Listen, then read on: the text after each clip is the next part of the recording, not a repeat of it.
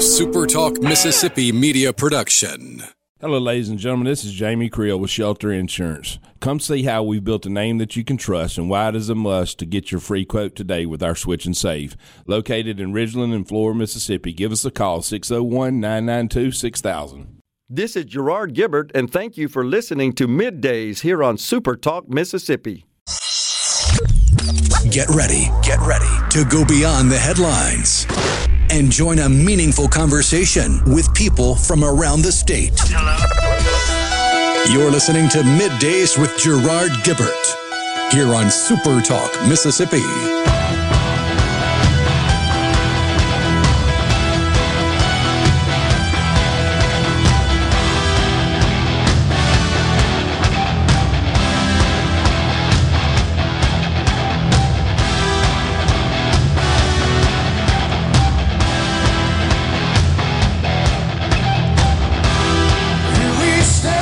Good morning, everyone, and welcome to Midday Super Talk Mississippi. I'm your host, Gerard Gibert, along with Rhino in the Element Wealth Studios, guiding you through the middle of your day with facts, fodder, and fine music on this Friday Eve, the last before Christmas.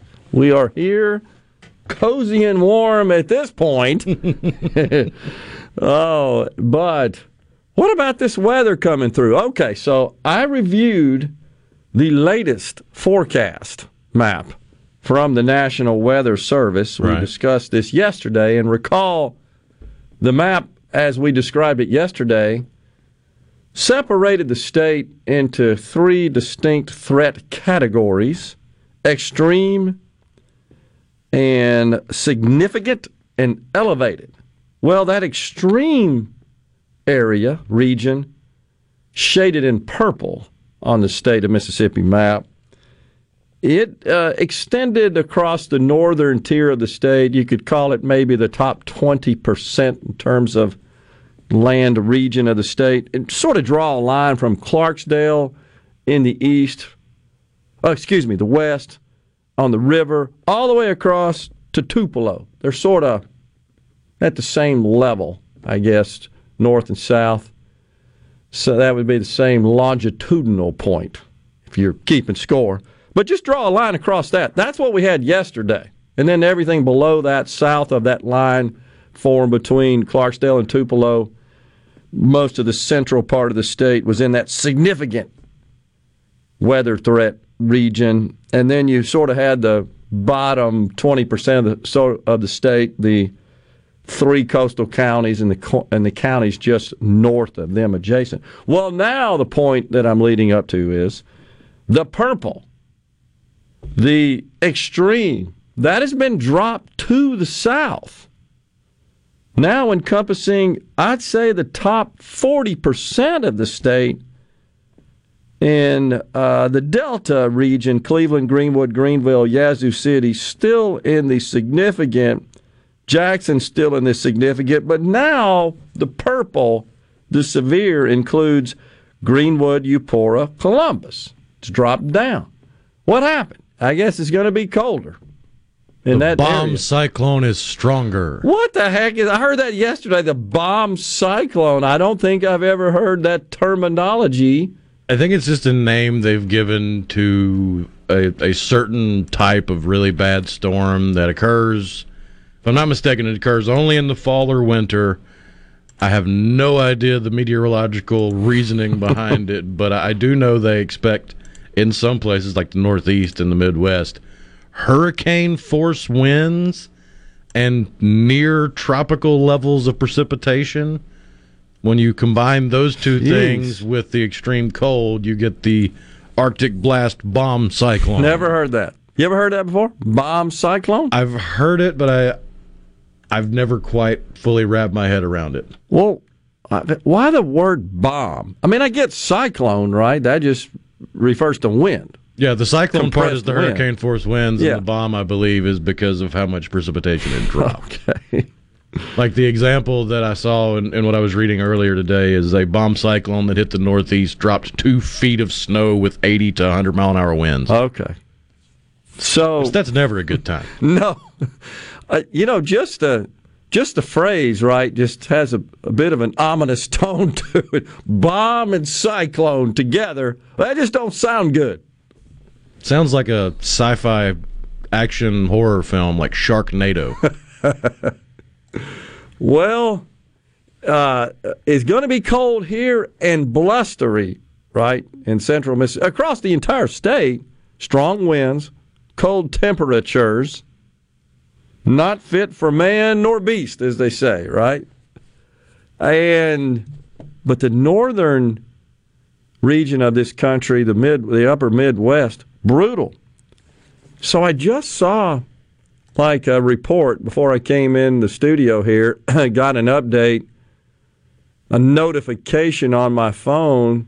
I'm looking for it on the news site here that. Um, I, I guess there was uh, a, a state that's already receiving this cold weather as this front moves across. I right? want to say I saw footage from a, a, trooper's dash cam. I think it was in either Wyoming or Wisconsin. I know it started with a W, but it looked like he was in the frozen tundra of the extreme north up around the North Pole. It was just constant white. It was like what they call a whiteout. Like you could not see the hood of the car, let alone in front of the vehicle. Okay. Well, it just looks like we're in for some really tough stretch of weather here, and uh, just don't look good.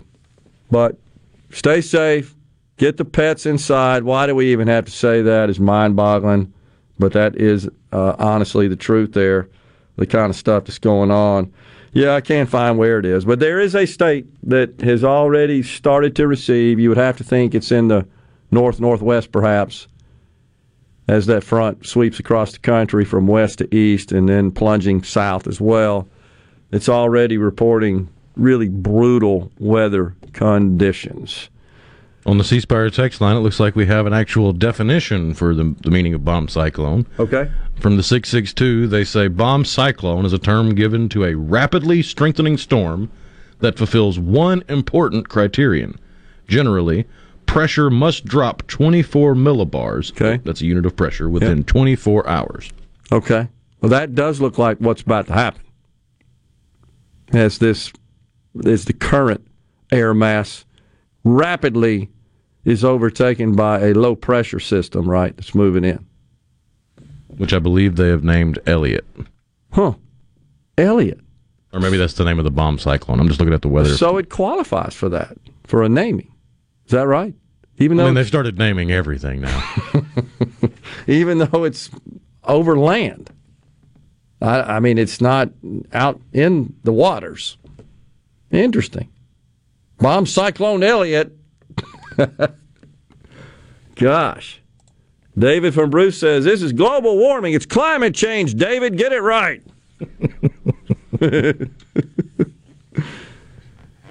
uh, interesting night before Christmas, says Carol in Stark- Starkville. From a weather perspective, you're dang right. I don't know that I've ever seen it quite that frigid on uh, Christmas Eve. Hmm. Santa's going to have his long red coat on. Yeah, guarantee you. Speaking of frigid, the markets have turned frigid. What a sell off going on today, folks. Just depressing. The Dow down 473, 1.42%. The NASDAQ really down a lot today, 2.67. So much for the Santa Claus rally. It ain't coming prior to Santa Claus. There are some of the economists, the investment analysts, that are predicting that next week may see uh, some rallies. But right now, the rally is to the downside. It's a sell rally, if there is such a thing. And that's after a pretty decent showing yesterday in the markets. And I think this is general negative sentiment about the economy. The jobs report out today, uh, unemployment claims, eh, increased two th- by 2,000 relative to last week. That's really not, it's really negligible. And once again, that's just more fuel for the interest rate hiking fire that Jerome Powell is embarking on. I did catch Rhino, something we've talked about on the program. Now the Wall Street Journal's talking about it. I must say I take a little bit of perverse pride in that. In that is this. The Fed and the government are at odds. The Fed busy raising interest rates to uh, um, address inflation, but they're fighting a stupid federal government that's determined to just keep putting money out there. It's dumb. It's like you, you got if you imagine a fire and you got one party that's got the hose on it and the other party's got the gas on it. That's exactly what's happening here. So essentially the Fed is contending with an uncooperative federal government. It does appear that senators have reached a deal on the omnibus spending bill. By the way, the last sticking point related to Title 42, the pandemic era um, immigration policy that was uh, passed under Trump, enacted under Trump. We've talked about that. So that was scheduled to expire. The court stepped in and said, no, we're going to keep it in place temporarily. They're arguing about all the legalese and whether Right. or not it can be a majority vote or it needs to be 60 votes. Yes, exactly. This is not how to run the place. I can't emphasize it enough. I'm so, as you can tell, upset about this. Drake Bassett, president and CEO of Palmer Home, joins us next on Middays. We're coming right back.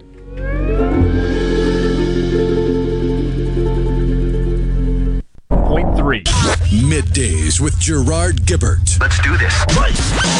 on Super Talk, Mississippi. Let's go.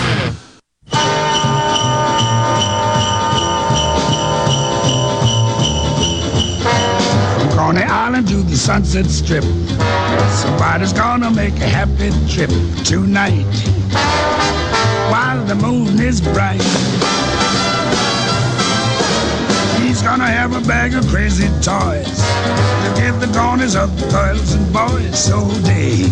The great Louis Armstrong bumping us into this segment here on Midday Super Talk Mississippi in the Element Wealth Studios. Joining us now, Drake Bassett, President and CEO of Palmer Home. Drake, good to see you. Check your audio there, Drake. You got it? Okay. Oh, We got you now. You're good. Got me now. Yes, Good. sir. How you I'm doing? doing great. Good, good, good. Uh, appreciate you coming on. Give us uh, a report on the year at Palmer Home. How'd it go this year?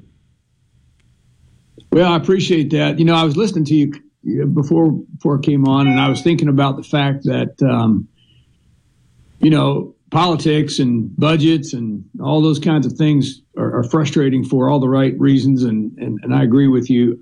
From my seat, I, I would observe, setting my personal politics aside, what people don't realize is when you play with the economy and you you you know you gin up the uh, uh, the you know the money and, and put that out there and you create an economy that's struggling that directly affects families who are you know trying to make ends meet and they are already under strain for a variety of reasons um, and I, all I'm saying is is that it's it's not just our 401ks and uh, things like that.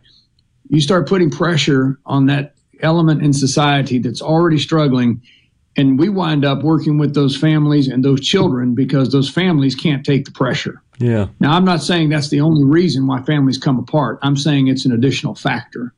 And in the past year you know you say how's the year going? Well we're blessed uh, because there are people who are committed to to keep this mission moving but we have been very busy talking to families who are under a lot of pressure uh, and uh, those those problems and challenges of, of being a family dynamic are real, but they're compounded when when things are disruptive. Uh, you know, a- across the country, being able to go to work and get a fair wage, come home, put food on the table. You know, we've, we've talked before, Gerard, about kids coming to Palmer Home who, you know, they worry about is that next meal going to be there the next day. They worry about, you know, you're talking about this cold temperature. Um, some of them have gone home you know, to their lives previous to coming to Palmer Home, and there's no electricity.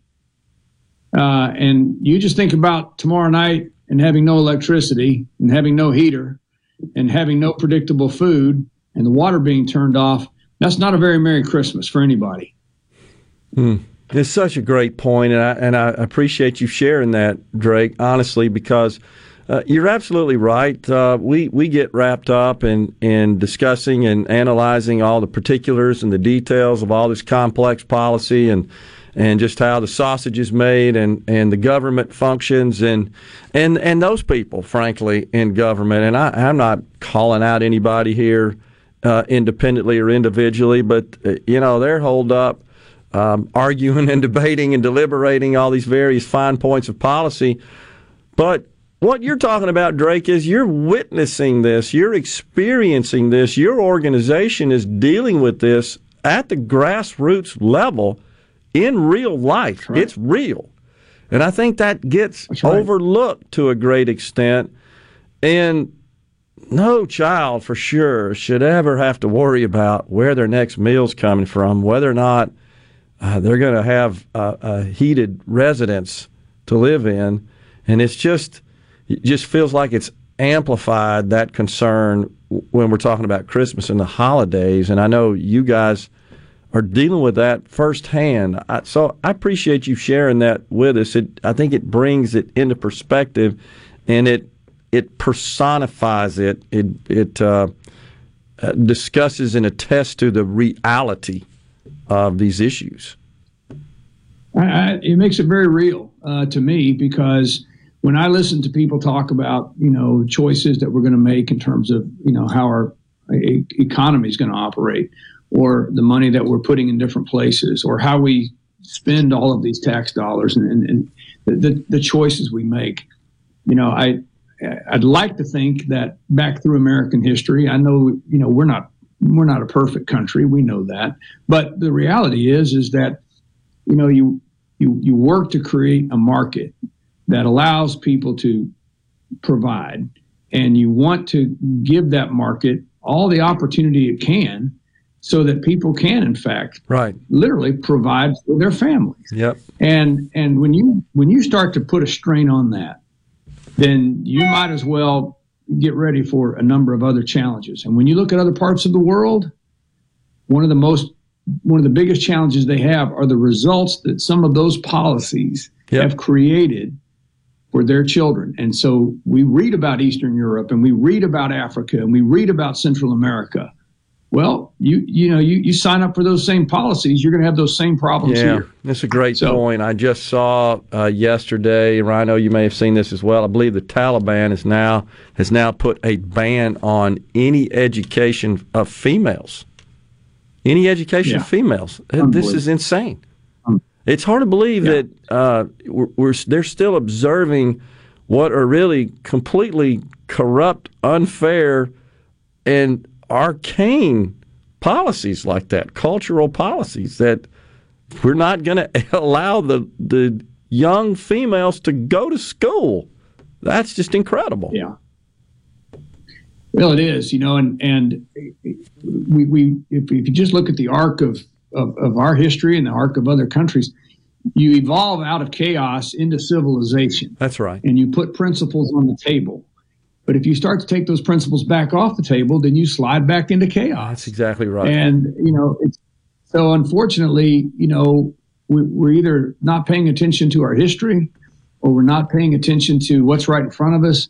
But when you make those choices, and you all of a sudden things start to come apart, you know, you're looking around saying, "What's going on?" Well, yeah. we shouldn't be surprised but true. we are, and we're disappointed, and it's hard to put it all back together. Very hard. Uh, that's why it was so hard to create it in the first place. exactly uh, right. So I, I do think about our, our families. I think about you know our, our um, the marketplace. I think about all these things that working together. Um, our churches, our, our, our families being able to involve themselves in the things that sustain civilization. And when you have that, then children benefit from that, and, yeah. and people have opportunities for good lives. Uh, you take it away, it puts a big strain on that. So Palmer Home does find itself in a good place. We have a number of good things happening, but it's been interesting to me to talk to some of these families and see that uh, along with some of the traditional challenges, there's also the pressure. because that that pressure, just like we talked about during COVID, how people were losing their jobs? What did that lead to? Well, it led to an increase in alcoholism. It led to an increase in, in, in abuse in the home. It, uh, it, it led to a lot of challenges. So when societal pressures, you know, squeeze, sometimes they squeeze those homes and little children need need our help and that's yeah. why we're here such a good point and you know and they're they're just uh, kind of the bystanders that get swept up in whatever the chaos is and and they ultimately uh, become the the victims of these situations they do well the fact that in the last 24 hours we reviewed uh, two immediate situations and um, and we took in um, we took in one young lady, uh, and uh, you know we're talking, you know, under ten years of age. Wow. And and and I'm thinking three days out from Christmas, and and and this is what's going to happen. And you know, I know she'll be well taken care of here, and I want to thank all the listeners who continue to support what Palmer Home does. But if you want to know what Palmer Home does, you know, the doors are open three days, two days, one days. We'll be open on Christmas Day if a child needs to come here, and that's that's you know that that's a blessing to that child, as painful as it all is. But it's also you know it's an important responsibility, and I'm I'm grateful that that Mississippi and, and, and Palmer Home have the opportunity to be there for those children. Tell us uh, how folks can give, uh, Drake. Well, I always appreciate that. You know, palmerhome.org. You can go to our website and uh, there are a variety of ways to donate. You can become a monthly donor, or you can just do a one-time Christmas gift. Um, but I, I, think, as we've discussed here today, Gerard, you know that that money immediately makes things like this possible. We've got beds available, food, things like that. That electricity will be on because yeah. of gifts. Yeah. So I thank you for for asking me about that.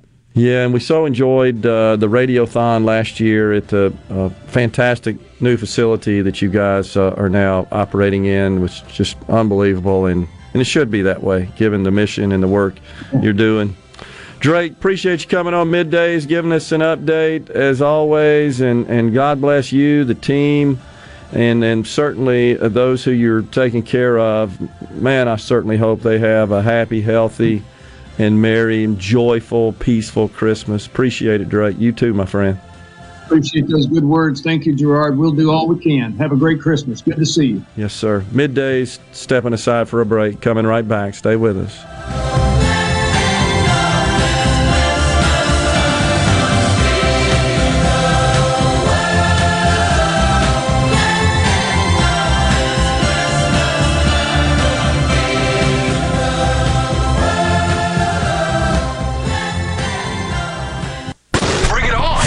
Middays with Gerard Gibert. It is on. On Super Talk, Mississippi. Christmas cookie. Got your Christmas cookie. You got the best taste of Christmas cookie that I ever seen. I love the way they cover with sugar and spice. Eating in the oven, they smell so nice.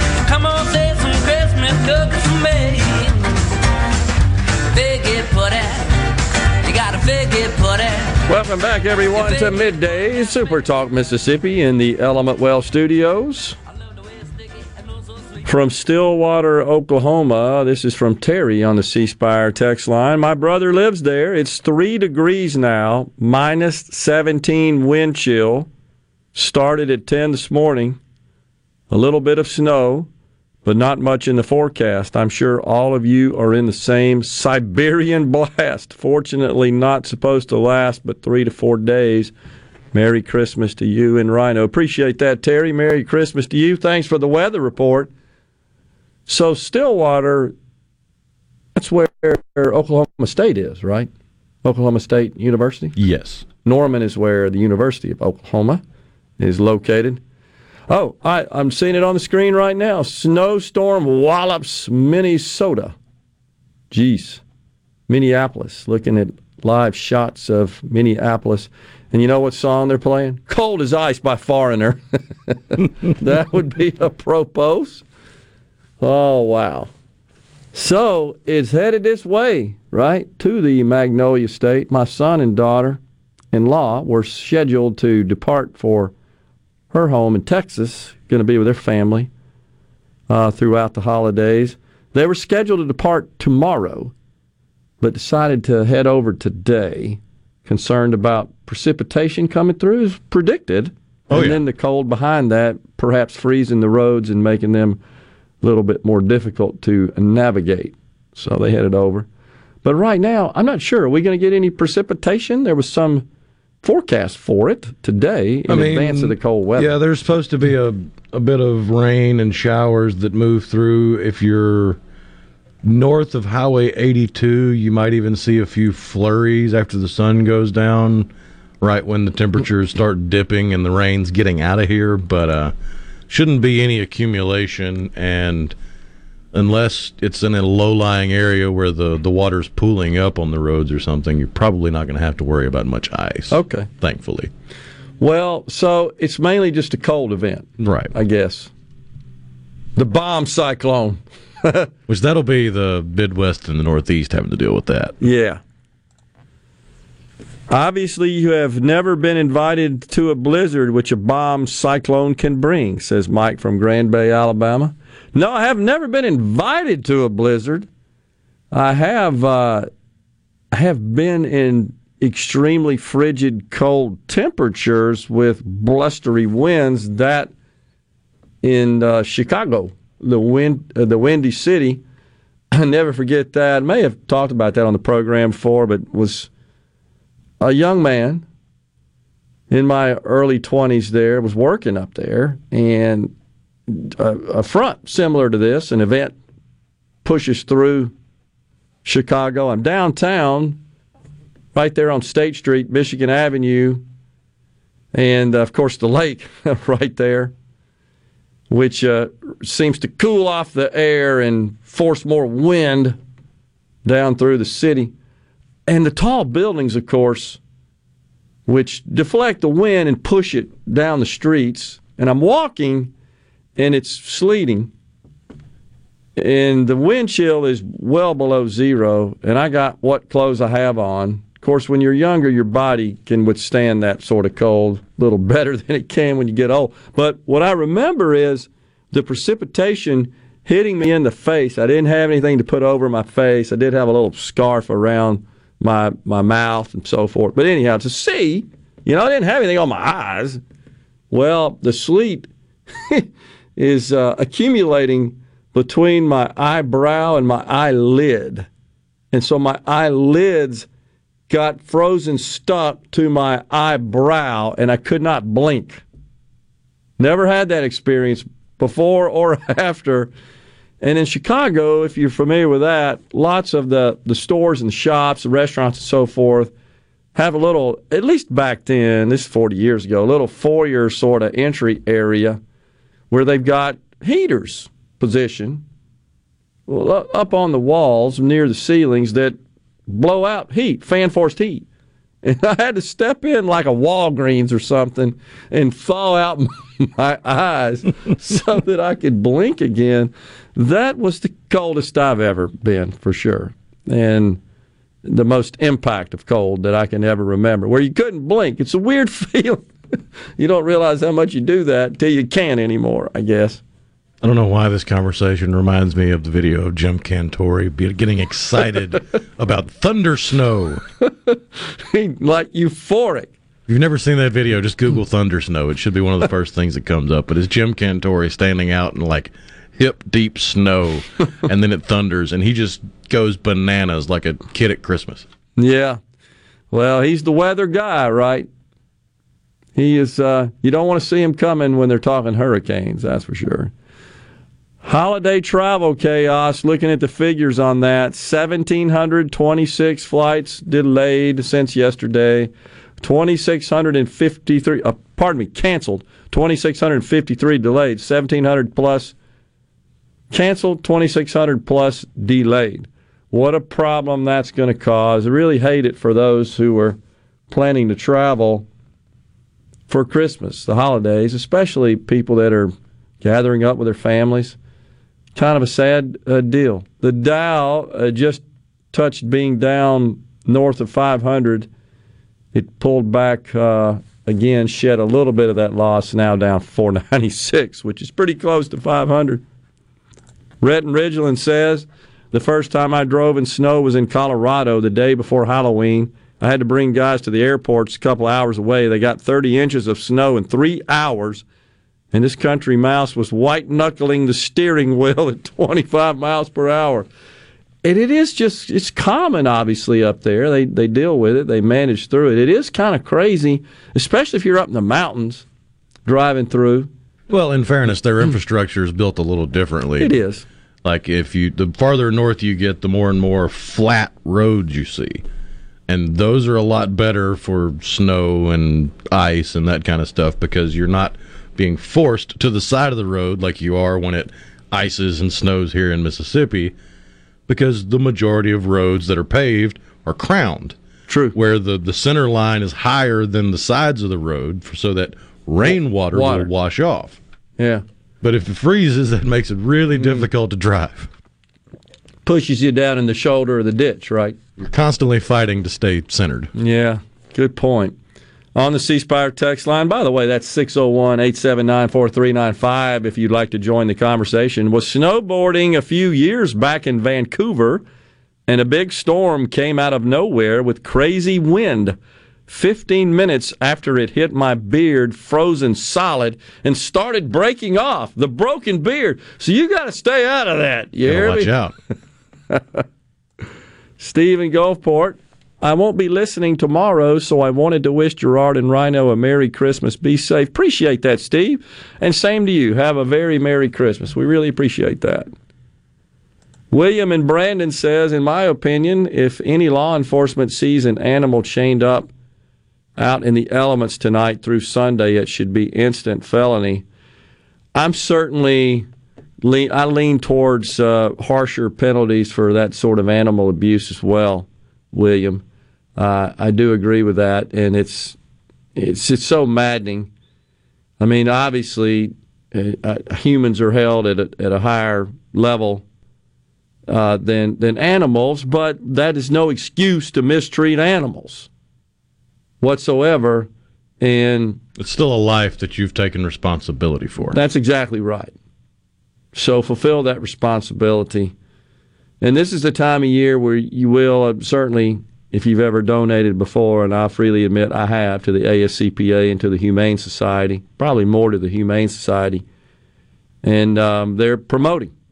And they're pretty good at tugging at your heart because they'll show some some photos or short clips, video clips of real life situations, and it's it's no doubt that absolutely does go on, and it's it's heartbreaking, uh, incredible.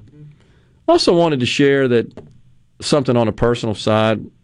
You know, my my dog, our dog, Brute, our black lab, unfortunately uh, passed away. We had to put him down on Thanksgiving evening, and uh, we're still dealing with that. Honestly, you know, when they become so attached to you and part of your family, you don't get over that in a hurry.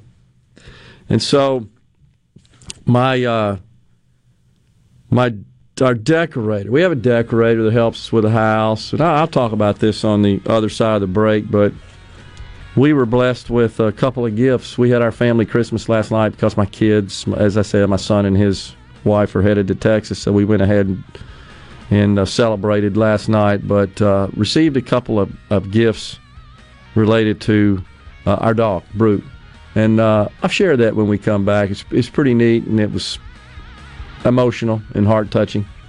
Stay with us. We're in the Element Wealth studios on middays.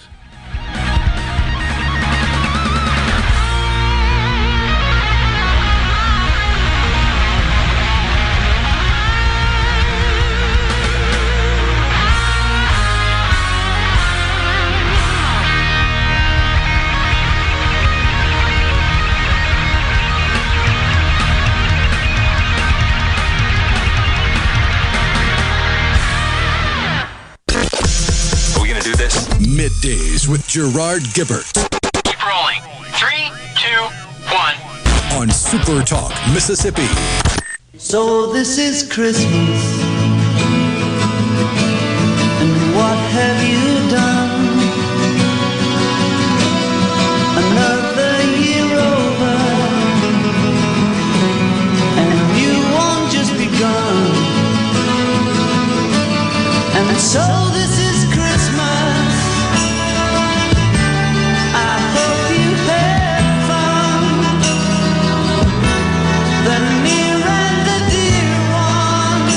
Welcome back, everyone, to Midday Super Talk Mississippi. The great John Lennon bumping us into this segment.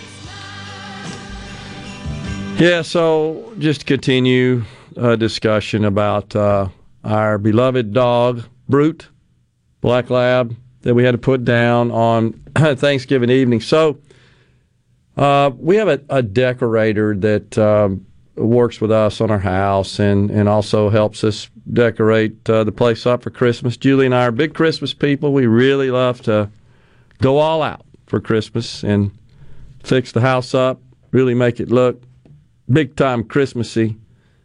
And uh, so we have we get some folks to help us with that. It's Nancy Price Interiors, and so our dog Brute, they would do it. Of course, when my wife's often at work and I'm here in studio and out and about taking care of other obligations. And uh, they're in the house, and our dog Brute is inside as well, and he supervises, you know. So, and he uh, was such an affectionate pet, and they, of course, came to embrace and love him as much as we did it, over the years, being in the house. And uh, of course, they were aware of uh, his passing, and and uh, they started the, the decorating uh, right after that, as a matter of fact, and they, they missed him. So, without our knowledge, they commissioned an artist to do a uh, a charcoal uh, print uh, rendering of his his face, and it's perfect. I mean, so we opened that. They brought it by yesterday. We opened that last night, and and it just brought back the memories. But it's such a perfect rendering of him, and it's just so well done. And so we are so blessed, and it's framed, and we're going to have her come out and help us figure out a place to display it.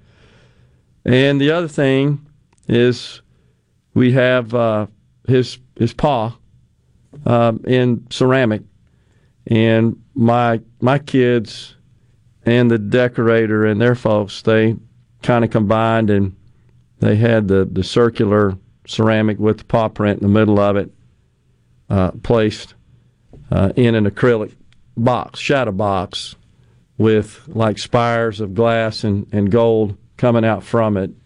It's probably a foot and a half by a foot and a half square, so they presented that to us as well. We're gonna gonna get that uh, also displayed in the house. But what a uh, a surprise that was! Didn't expect that, and we were just blown away. But uh, both of those gifts we are certainly cherishing and we appreciate them and, and my children as well for thinking about that with respect to Julie and I and, and our missing of Brute. So, hadn't decided yet where we stand on uh, bringing in another. We're, we're sort of black lab people, have been, and I think at this point we're kind of processing the loss of Brute. We'll probably move forward with that in time but we certainly remember and cherish our memory and our time with him. He was about 10 and a half. It was kind of a sad deal. Uh, I will say that our vet that and their staff that cared for him in the final couple of days there, day before Thanksgiving through Thanksgiving, they were just awesome. They were amazing. And uh, they got, of course, his paw print and his nose print. They had that on a piece of uh, thick paper, and we're going to get that framed as well and have that somewhere in the house. We had him cremated, and we have a, a really nice ornate urn that contains uh, his ashes. And so he's with us in spirit, no doubt about it, around uh, our house in so many ways. So sad situation, but we move on. We just appreciate our time with him, and he was, as you can imagine, uh, very much loved and part of our family. And he was the king of the house, of course. And so many, so many people, of course, as you do, love pets and oh, yeah. love to take care of them. And it is very sad when you see them getting abused. It's just it's heartbreaking, honestly. Yeah, Porch Cat was one of the main reasons I got a Christmas tree this year. Okay. Because she's getting a little older, getting a little gray in her Yeah. tail, but she's still young and spry enough to where I was like, it's time to get a Christmas tree. I've never had one in all the apartments I've had with all the roommates I've had. Yeah. Closest thing to a Christmas tree we had was a Charlie Brown twig, like an actual Charlie Brown twig from the Charlie Brown people. But uh, yeah, got a Christmas tree and got some ornaments from uh, Rebecca Turner's oldest. She made me some, and I got some from Amazon for my, my favorite comic, One Piece. So she has some targets to try to take off the tree. She still hasn't attacked it yet, but she's still getting more and more comfortable with it and playing with it a little more and more. So, yeah, you you do love them. That's cool. Merry Christmas to Porch Cat. Got a treat. Good for you. We're stepping aside for a break. It is time for Super Talk News, Fox News, because it is it is top of the hour. When we return, State Senator Scott DeLano represents Mississippi's District 50. That's in Harrison County. Stay with us. We'll be discussing the 2023 session right around the corner. Hey Santa Claus, hey Santa Claus, hey Santa Claus, Santa Claus, Santa Claus, hey Santa Claus, hey Santa Claus.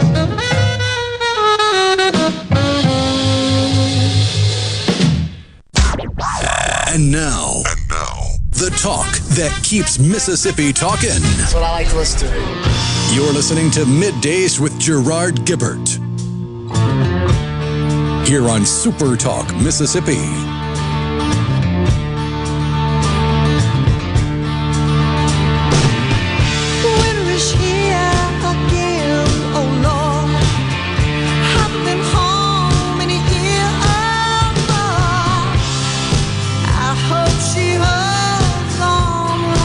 Back, everyone. Hour two of midday Super Talk Mississippi on this Friday Eve. We are in the Element Wealth studios. Go to myelementwealth.com or call 601 957 6006 to let Element Wealth help you find your balance between income, growth, and guarantees. Joining us now, the senator who represents District 50, Harrison County in Mississippi, Senator Scott DeLano. Thanks for coming on there, Senator. Good morning. How are you? We're doing just perfect here. So, you guys are less than two weeks away. You'll be gathering up at the Capitol and making them laws again. Tell us what's on the radar for you.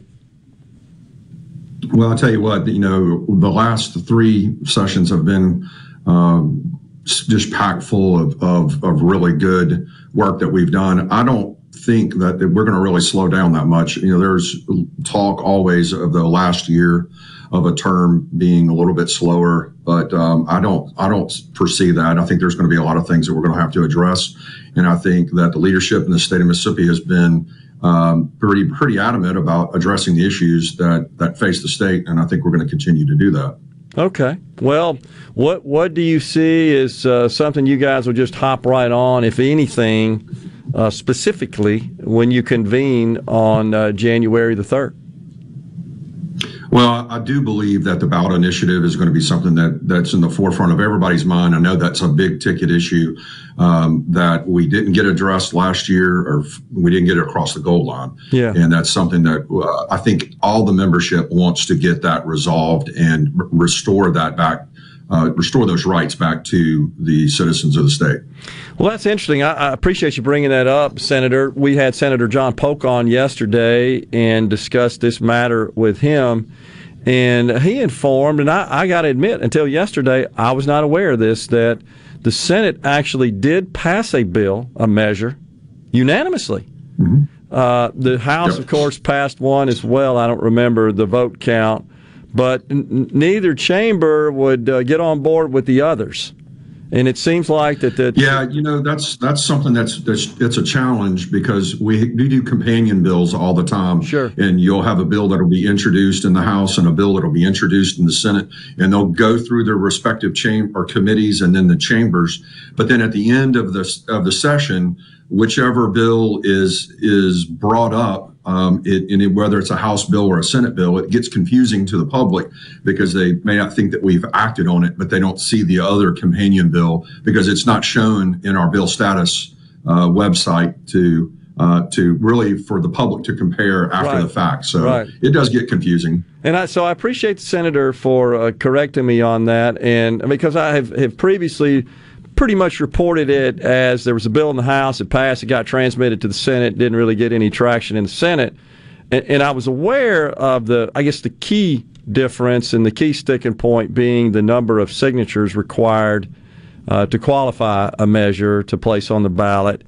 And, and so I, I, I did uh, talk about that extensively, but I was not aware the Senate actually passed a measure. So you've pointed that out as something you think needs to be addressed. I've kind of referred to it as the main piece of unfinished business, if you will, from the 22 session.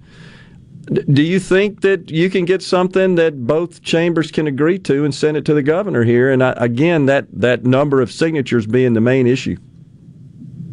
Yeah, I think that we will be able to get that done. That's, um, you know, I think we just ran out of time at the end of the session. There were a lot of other things that were going on uh, that got a little distracted, but got, got us all a little distracted. Uh, but I think this is something that, like I said, everybody that I've talked to in the legislature, both on the House and the Senate, knows that this is very important for the citizens, and it's something that needs to be that needs to be addressed in earnest. Okay, good. Glad to hear that. What about uh, any continuation of the of the tax reform that occurred in uh, 22? Might we see something additional to that? The governor's come out and said he wants to fully eliminate income tax. I sort of described the bill we got last year as kind of a down payment uh, on uh, totally elimination, uh, total elimination of the income tax. Where do you stand on that? What do you see happening?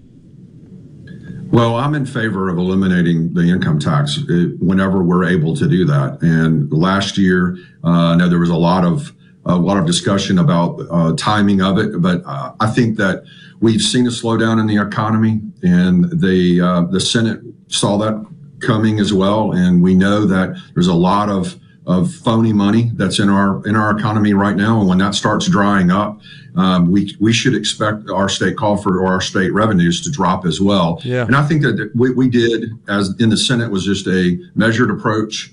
Uh, but if there is an opportunity to do something more, um, you know, maybe we look at something where we accelerate um, the the the burn off to the four percent faster. Yeah, uh, and that's something that we can look at. I know there's going to be a lot of discussion on that. That's really something that the Finance Committee and Ways and Means will look at, and uh, the guys like me that are on appropriations will sit back and, and watch and take take note of what they're doing and and try to figure out how we're going to make our budgets work. Yeah.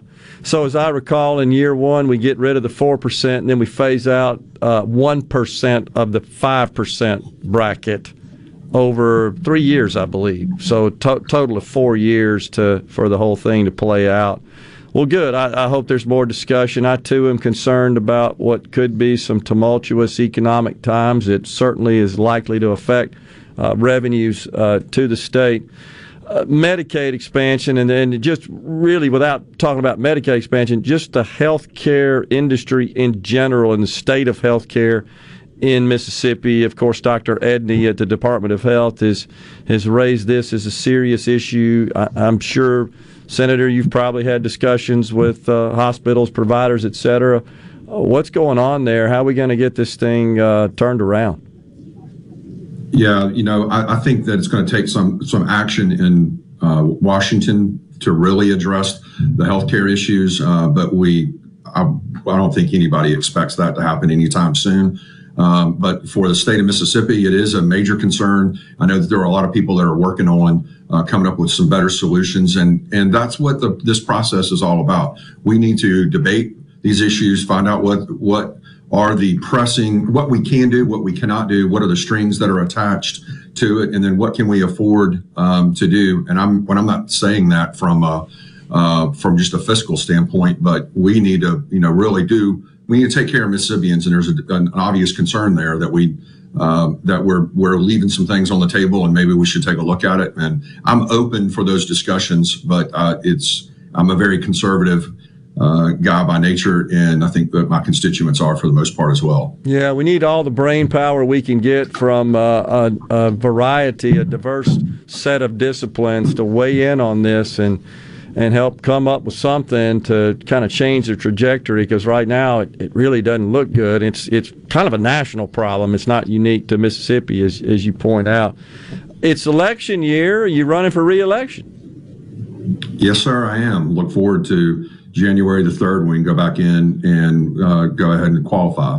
Right. I uh, got to file by February 1 in this cycle. We, we moved that up a few months so that might change the dynamics of the legislative session, do you think?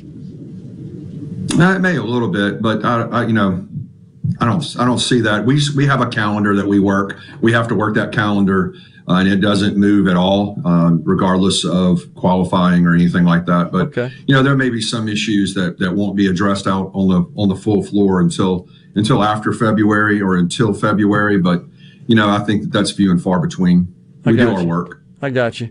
So something else that uh, other members of the legislature have discussed, Senator, is is the remaining uh, tranche of of ARPA money that you guys got to work on allocating as well. That'll have to be addressed. Yeah, yeah, I know that we've we've had a first round that's gone out of ARPA money for the locals to be able to use for some infrastructure. I think that that that program um, works pretty well, and um, I've heard some concerns about how the grading has been done. But I think that the second iteration, that's why we have multiple iterations, is that we we know that we can do some uh, modifications as necessary. I look for us to be able to work with our local entities a little bit better, come up with some some better projects and make sure that we're able to get those projects started and underway and completed in a timely manner. Gotcha. Well, you guys will be down there pretty soon. That's uh, for sure. And you know something else. We got about uh, thirty seconds or so left. Scott, are you guys going to look at any ways to cut spending? Is there anything anything we can strip out of this uh, six billion dollar budget? Yeah. So, uh, you know, I know that's not really, um, it's, it's something that is a, a little difficult for the public to see, but we do quite a bit of work on, we're with our agencies trying to trim them down as much as possible. Okay. And I think what you're going to see, Gerard, that you know, you know this as well as everybody else, is that um, you know our government is going to be impacted by this inflation, and the cost of providing goods and services are, is going to go up. So I don't see that budget number going down, No but I don't see us increasing it in an amount that's commensurate with the inflation rate. Appreciate you coming on, Senator. Thanks a lot. We'll see you down at the Capitol here Merry in a Christmas. couple of weeks. Merry Christmas to you and yours as well, sir. Take care. Appreciate it. We're coming right back here on midday. Stay with us.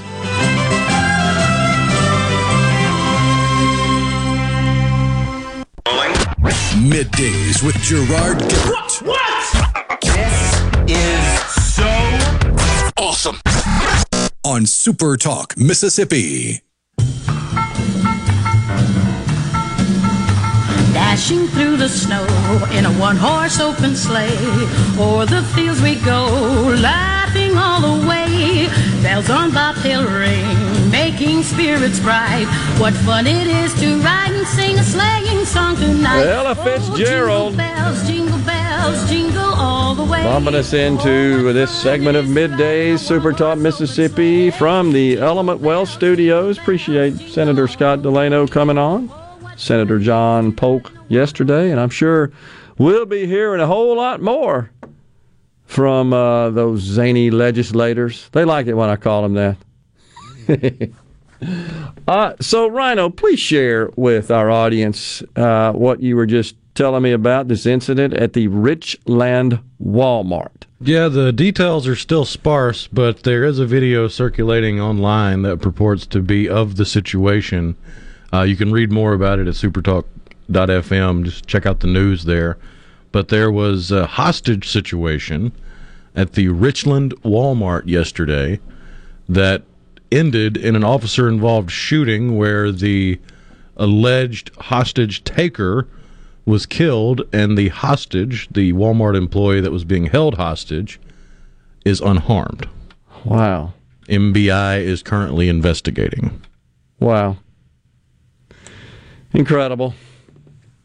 Just don't get it. Really don't. Just don't get it. I saw a report last night. The murder rate in many major cities is up precipitously. Philadelphia, 500. 500 homicides this year. New Orleans, I think setting a record, if I'm not mistaken. Not, they're very close to it. Unbelievable. What the heck is wrong with people? Just don't get it. Really don't. Mm-mm-mm. So, uh, on the C Spire text line, Mo says, Gerard, every state that has no income tax has higher taxes on other things like property and sales taxes. For retirees like us, we would end up with a higher tax bill overall. Uh, what made you text in that, Mo? Just curious. We talked about that a lot yesterday, and it's fine. Uh, certainly always willing to discuss taxes. My favorite subject from a political perspective, economic policy, I think is a better way to put it. And with this omnibus bill front and center, appears that the votes are there, by the way. The, the um, They've got some agreement on Title 42 to essentially keep it like it is temporarily. I think, Rhino, if I'm reading that correctly, as being reported.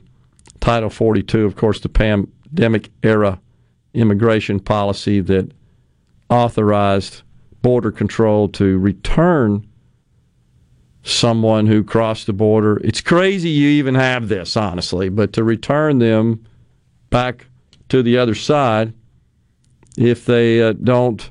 I don't know that they had to necessarily test them for COVID, but if there's for some reason they feel like they may come into the country and spread COVID, which is nuts just on its surface. But that policy does exist, and it is scheduled to expire, if I'm not mistaken, today. Right? I think it's today. Yeah. So I believe the agreement that has been reached, which has broken the logjam in the Senate, is let's keep it like it is for a while. This is the way they operate, isn't it? Let's just kick the can down the road for a while and we'll come back and visit it. And both sides will claim victory. Both sides will claim victory. And the uh, the powers that be in the House are calling it a poison pill because the House doesn't support any extension of Title 42 the Democrat controlled House Correct. as president. Pelosi's house. Right. In two weeks, that changes. That's how crazy things are. So, and they're rushing all of this at the last minute so that they can get home before the winter storm and before Christmas, even though all of this was supposed to be done in September. It's how they roll. It is absolutely the MO in uh, Washington. So now we got this 1.7 trillion dollar boondoggle with the 16 billion of stupid earmarks, 7502. I did see where one senator, maybe it's Senator Ron Johnson, has offered a bill that would reduce the earmarks by I think some eight billion dollars or something insane like that. But an amendment, I should say, not a bill, an amendment to strip out a number of the earmarks. And it's just crazy that all of that stuff is just laden and buried in the legislation. It's 4,155 pages.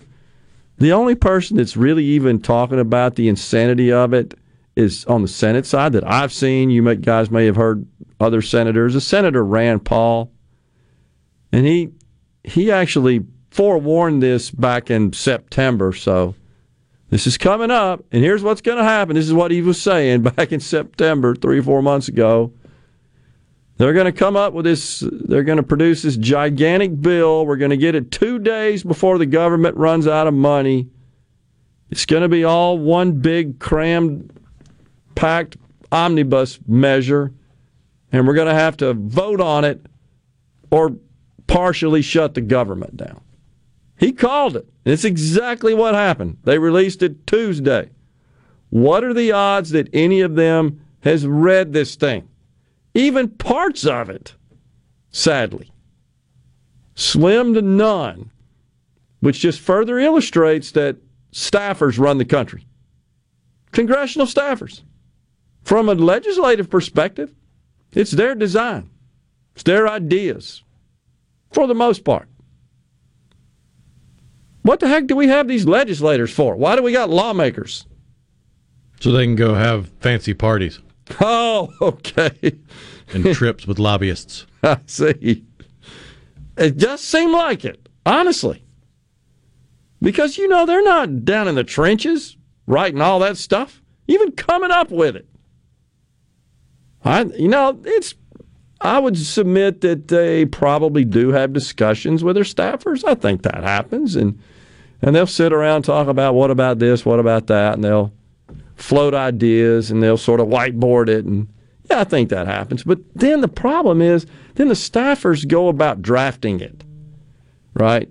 And when they draft it, and then they don't review it and read it, you end up with stuff that's probably a little different than what was discussed. You think that happens? Oh yeah.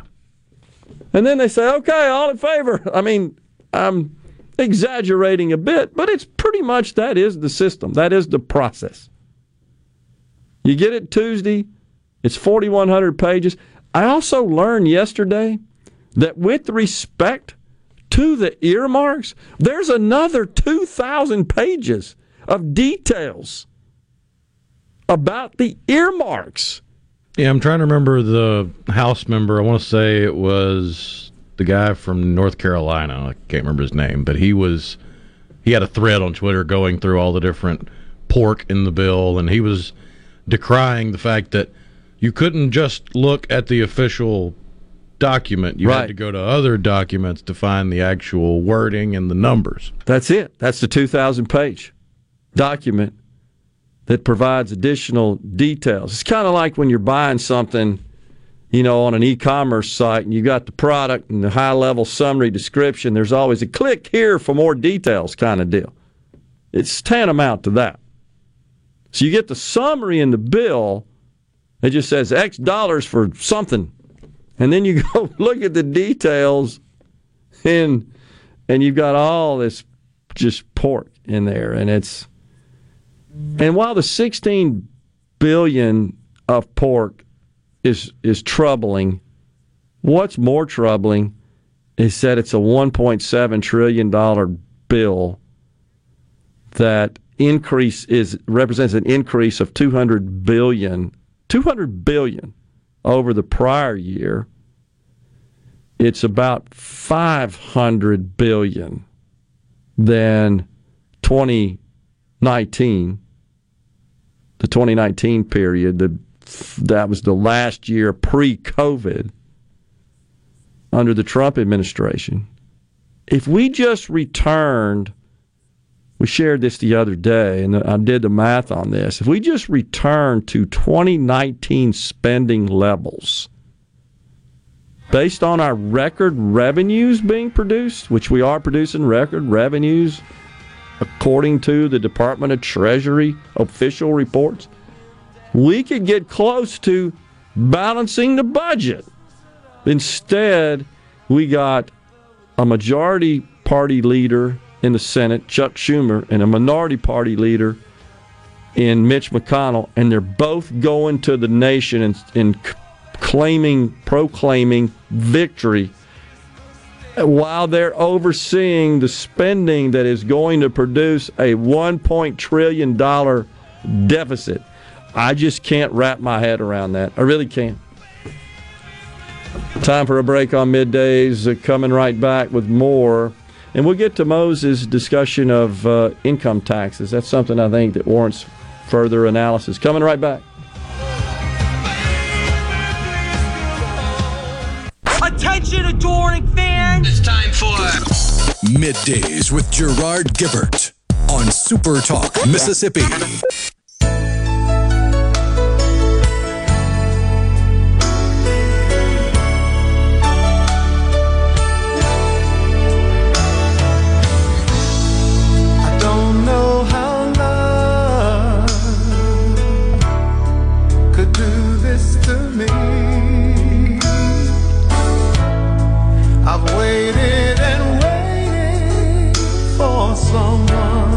Even Luther Vandross has a Christmas song. Oh yeah. But I'm so sentimental. So it's we- arguably the most, the smoothest voice. What did Colonel Potter say? Not enough O's and smooth. Too. That's when they, uh, I think they busted open a package of some, some whiskey, and whomever survived of he and his three, I think it was three buddies, from World War One, the war to end all wars.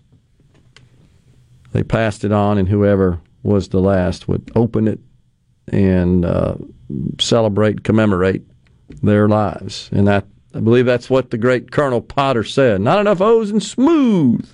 With that goofy grin on his face. exactly. oh gosh, ah, what a great show that was. So I know folks are stressing out about the weather coming in. This, what we call it, bomb cyclone headed our way, sweeping across these United States. Elliott for short. Elliott. Okay, I like that. But have no fear, Rhino. President Joe Biden is all over this deal. I mean, when I'm dealing with incoming severe weather, I want Joe Biden at the helm, watching out. So he's feeling generous today. He's dismissed the staff early to go enjoy the holidays so that they can get on the roads and travel if they are. And I'm literally looking at a photo right now, folks, of the president sitting at that giant ornate desk in the Oval Office. And there's two ladies in the chairs sitting atop the presidential seal, which is is uh, included in the blue, familiar royal blue carpet under their feet. And they're sitting there with what look like notebooks, papers, and so forth. And there is a, a screen, a monitor, and it has got a map showing the weather forecast. And Joe's there. And then he's got similar papers on the desk, weather related, with weather information. He's all over it. He is in charge. Be gone, you storm. Do no harm. I'm all over it. Serious. He says. Uh, I know it's a drop in the bucket compared to the budget, but how much money is wasted on photo op foam board printouts for politicians on both sides? A bunch. Just so they have something that hopefully becomes meme worthy or gets their point across and gets more votes. True. Because it seems like every time somebody stands up for a, a statement or for a debate or before a vote in Congress, they've got 14 different printouts on the big foam board made by the office there in the Congress. And here, the picture of President Biden behind the Resolute desk with another foam board cutout printed off in color. They leverage it, there's no doubt. And they'll have some crazy caption. Couldn't just have on regular printer paper printed No, out in black and exactly. white. No. It's got to be there for the photo op. they'll have some caption right that's always wordsmithed up by these uh, marketing experts. President Joe Biden protecting the nation from bomb cyclone. and everybody's guilty of it. I mean, Rand Paul, as much Yeah. as he hates right. federal spending, he's the one that's got the Rubbermaid cart covered in stickers and posters printed out with quotes from him. It's true. That's just how we roll, isn't it? Like I said, I know it's a drop in the bucket, but that that's got to be more than the average household makes in a year spent just on props. Oh, no doubt. Absolutely no doubt about that. The market's going more downward. 660 is uh, a 660 point loss for the Dow at present. 367 for the Nasdaq. That's 3.42%. This is what's crazy about all this. So earlier we discussed that okay, the Wall Street Journal has also picked up on the fact that the Fed uh, from a monetary policy perspective and the uh, the government from a fiscal policy perspective are at odds. They're conflicting, contending, confronting each other because the Fed keeps raising rates to address inflation, to tame it, and the Congress keeps keeps pumping more money into the economy, which increases inflation. So the markets are selling off, as crazy as it is, because oh, shoot, the economy grew at a faster pace than expected. It was better. And unemployment claims weren't as high as predicted. It was better. So think about that. Good news is bad for the markets. That's because of this conflict between monetary policy out of the Fed and fiscal policy out of the government. They get it. And so they're saying, oh gosh, GDP grew at an annual pace of 3.2% between July and September, that quarter. That was above the 2.9% estimate. Oh, heck. That means the Fed's going to keep raising rates at a faster clip, maybe be even more hawkish than previously thought. Sell. That's exactly what it means. Same with the the jobs report. Unemployment claims aren't quite as high. Remember, we told you they want people to lose their jobs. They want to see our economy contract. That's their signal to start tempering interest rate hikes. So it's all because of 1.7 trillion dollar spending bills. Quit spending. Even more insane, as we've discussed, is both sides are taking victory. Think about that. Chuck Schumer, Mitch McConnell, both. It's kumbaya. McConnell, look, we got another 85 billion for the military. And Schumer and the Democrats, look, we got more non-defense spending. We're going to be able to grow the CDC and the DHS and the DOJ and the EPA and the FBI and the IRS. Just go down the whole list. And spend about a million per agency inserting an Office of Diversity, Equity, and Inclusion. I think you're on the low side. I think it's more than a million. I swear I do. But no, you're exactly right. Got to have that. That's obligatory these days, isn't it? And they and they have these titles all these people that work in those offices. They're like five words in the titles. That's that's how you know they're worthless. The more words you have to attach to the title, then the more worthless is the job. They mean about as much as all those medals on all the generals from North Korea's uniforms. Good way to put it. He's got to weight them down, right? Oh, yeah. Walking around with all those medals. Yeah, what is that for? What have you done? fired test missiles, saber rattling.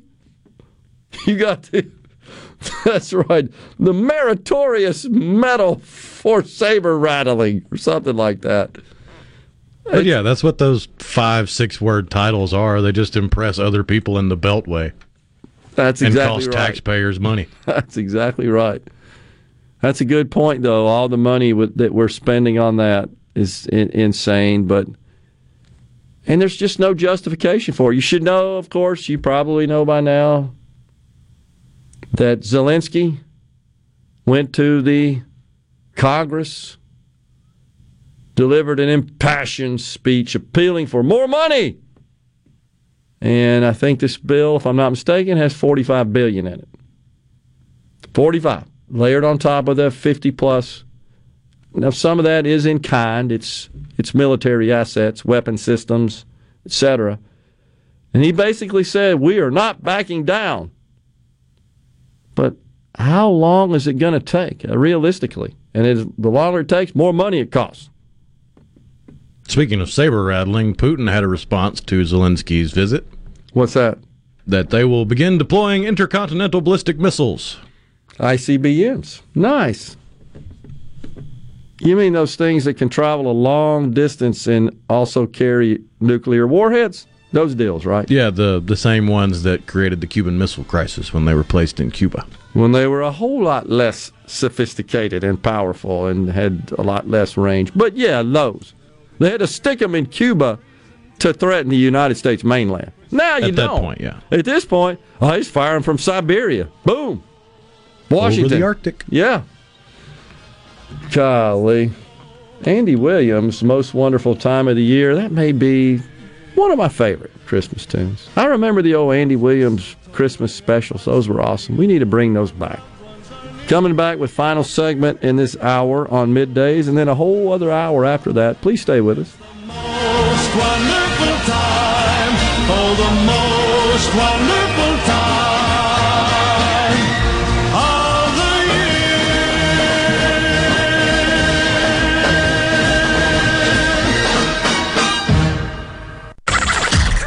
Come on. Middays with Gerard Gibert All right, we are back. on Super Talk, Mississippi.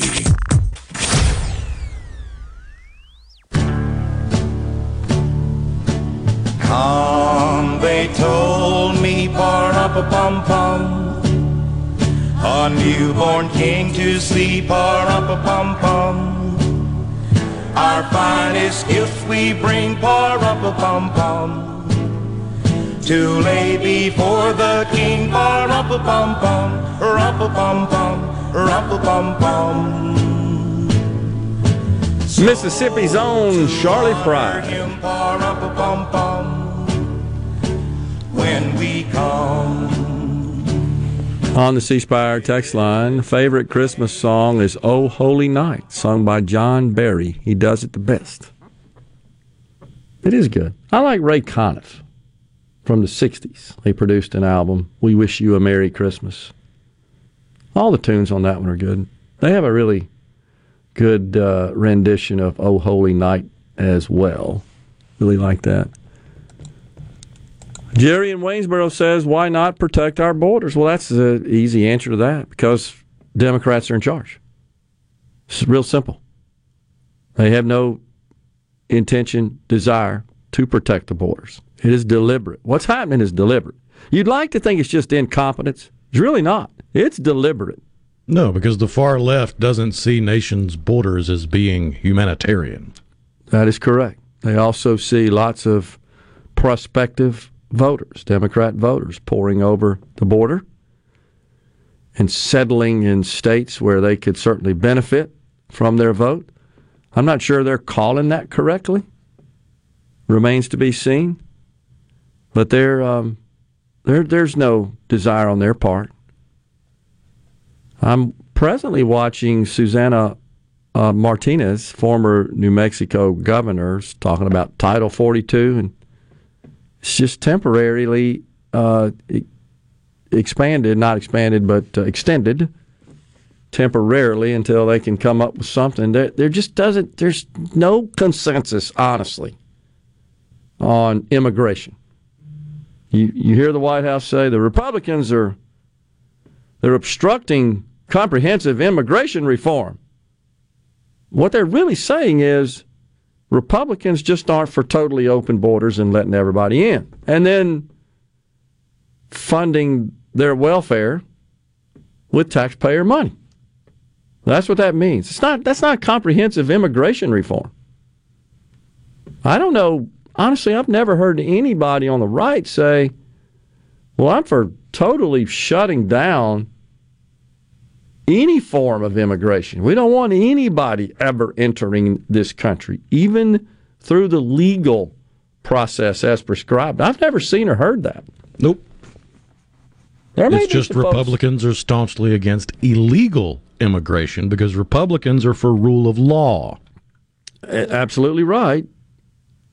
And so it, it is disturbing, however, again, that they're willing to get on board with this uh, this omnibus bill. They they could join together with 41 votes and stop it, but I think they're so afraid of the partial shutdown and being hung with that and used against them in future political races. Which is why we need people to go to Washington who are okay if that should happen. If I do the right thing, what's in the best interest of the country and my constituents, and if that results in my ouster in the next election cycle, so be it. Hold your head high. Walk away knowing that you stood on principle. That's what we sent you there for. And I'm not calling out anybody specifically here. I'm just referring to what seems to be uh, almost in, entrenched process and custom. And it's, uh, definitely disturbing. The other, the other thing the Democrats are pushing back on, they don't want any full accounting of the money and assets going to Ukraine. Don't want a full accounting. They it's been proposed, it's been floated, and they won't sign off on it. How, how could you not want a full accounting of $50 billion? Uh, it makes no sense. Uh, what are you afraid of? Is it your golden boy, Zelensky? Seem to be in bed with him, honestly. I don't get it. Uh, so, William in Greenville says how much will be laundered back to U.S. politicians talking about the money going over to Ukraine. I don't know, William, honestly. Uh, uh, and I think that, again, speaks to this idea of full accounting. I did see a statement, I recalling it from memory last couple of days, where Lindsey Graham, of course, the senator from South Carolina, all on board with this Ukraine funding. So is Mitch McConnell. And something to the effect Lindsey Graham said Americans should understand that that our safety and our well-being is being served by sending this money to Ukraine. He didn't really offer any any details or rationale for that assertion, but he did make something. I'm paraphrasing it a bit, but that's basically what he said. I'm all in for this, and it's in the best interest of the country, and Americans just need to understand that. They're just capitulating, and I don't I don't like to see it. We're taking a break right here. Coming back with the final hour of middays. Stay with us.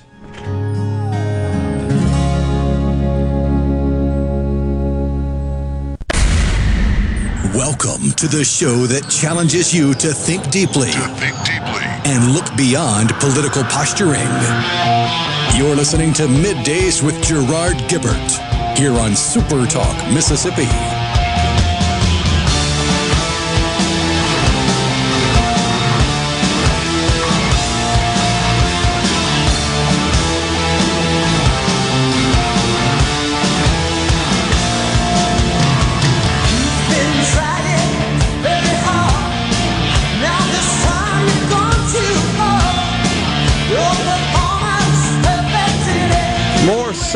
Sell-offs on the Dow, kicking off hour three on middays on this Friday Eve. Worst year for the Dow, Nasdaq, and S&P since 2008. 2008. Quite the sell-off. Just incredible. Nothing in this 1.7 trillion dollar omnibus bill. Nothing, of course that would promote supply from a fiscal policy perspective, boost supply, such uh, so as to tame inflation. Nothing. Zero. What about that Inflation Reduction Act? When does that kick in? Was that a lie? It's just a lie. Yeah. It's not even wordsmithing, just ball faced lie. It's just a lie. So remember that one of the key provisions in that bill from uh, a category perspective was a series of credits for green energy investments. Consumer credits, we're talking about here, and some business, but mainly credits to individuals, to households. We're talking about credits on their income taxes when they invest in solar panels and electric appliances and electric water heaters, and of course, the big one, electric vehicles. Well, it doesn't come as a shock that a couple of days ago, the U.S. Treasury Department they've pushed back the release of the guidance for the credits pertaining to electric vehicles from January to March because they can't figure it out. This is the same dang thing that happened with Obamacare that I, I know I've run through on the program where all this all these complexities arose about what constitutes affordable coverage, and you got a a couple and and both work for employers that are required to provide affordable coverage and okay well do you count both employee employees salaries? And is it for coverage for a married couple a married with children an individual? They still hadn't figured it out. And that now there's just safe, har- safe harbor rules. They never codified it. Which by the way would get codified by the IRS because it's all part of tax credits. And the same thing here. That's why this is uh, falls upon the Department of Treasury to issue the the detailed guidelines. And where what's going on here? Remember the provision requiring that the components, the materials used in the batteries installed in the electric vehicles must be sourced mostly from this country's or for, from this country or the U.S.'s free trade partners in order to receive the full amount. They can't figure that out. They're struggling with all the details of what is a critical mineral and battery component because that's what's in the law. And, and so they're struggling to follow the statute and devise these regulations and publish them. So they've delayed it. But we shouldn't be surprised. This is what happens when you create these dumb laws with these crazy credits in them and and you just dump it on the the agency responsible for that particular area and they can't figure it out. That's exactly what's happening. So it's been delayed uh, until March. I did find, by the way, the uh, I, I, talked last hour about a notification I received that one state had already uh, experienced the brunt of the bomb cyclone pushing across. It's Wyoming, by the way. So, Rhino, they reported that the temperature dropped 40 degrees in 30 minutes with wind chills uh, breaking records. That is incredible. 40 degrees in 30 minutes. I'd wake you up. It'll cause what's called a flash freeze, which is actually one of the advisories for North Mississippi tonight and into the morning is any precipitation we get because of the cold weather, and cold air moving in after it, oh. and because it's going to get so cold so quickly, any moisture on the ground or roads could flash freeze. I've learned more weather terminology today than I think I have heretofore. But it is only an advisory; it's not a warning of it. Okay. And uh, the reason I even went down that rabbit hole is because when I first looked at the picture one of the little icons that they had sitting right over Oxford was snowdrifts. and I was like, "Hold up, snow drifts? We're not going to have snowdrifts in Mississippi, are we?" And then I dug a little deeper, and that was for a little bit farther north because that was from the National Weather Service Memphis office. Oh, okay. It'd have to snow first to have right. snow drifts. We don't have any precipitation at this point. It doesn't appear associated. I just I'm watching a, a weather forecast right now in the studio and They just showed a map predicting power outages across the Midwest, the upper Midwest, and the Northeast. But about a third of New York State is in the widespread category, uh, as are uh, New Hampshire, Vermont, and Maine, the New England area. Which so, is always a possibility when you have high winds. Yeah, exactly right. So it's uh, it's exactly what they're saying is the high winds are likely to cause uh, lines to come detached and fall, and thus you lose electricity. It's looking like Title 42, the amendment is dead in the Senate. Really? Yeah. Okay. According to uh, Senator Mike Lee, they yeah. had the votes to pass the Title 42 amendment, including support from Senator Manchin. Yes. Then Senator Schumer called a recess, after which Manchin and others switched their votes. Wow. I wonder if that's because Manchin is holding out for his pipeline crap. That's how it's done. Oh, or I do they know that if they put it in, it goes to the House, the House is going to reject it, Could and they're going to be stuck in D.C. for Christmas. That's a good point as well. Which I really don't feel sorry for them since No. they had since September to get this done. Yeah, no doubt. And of course, the point there being the House, remember, folks, is presently under Democrat control. They want 42 gone. They want totally open borders over over in the House.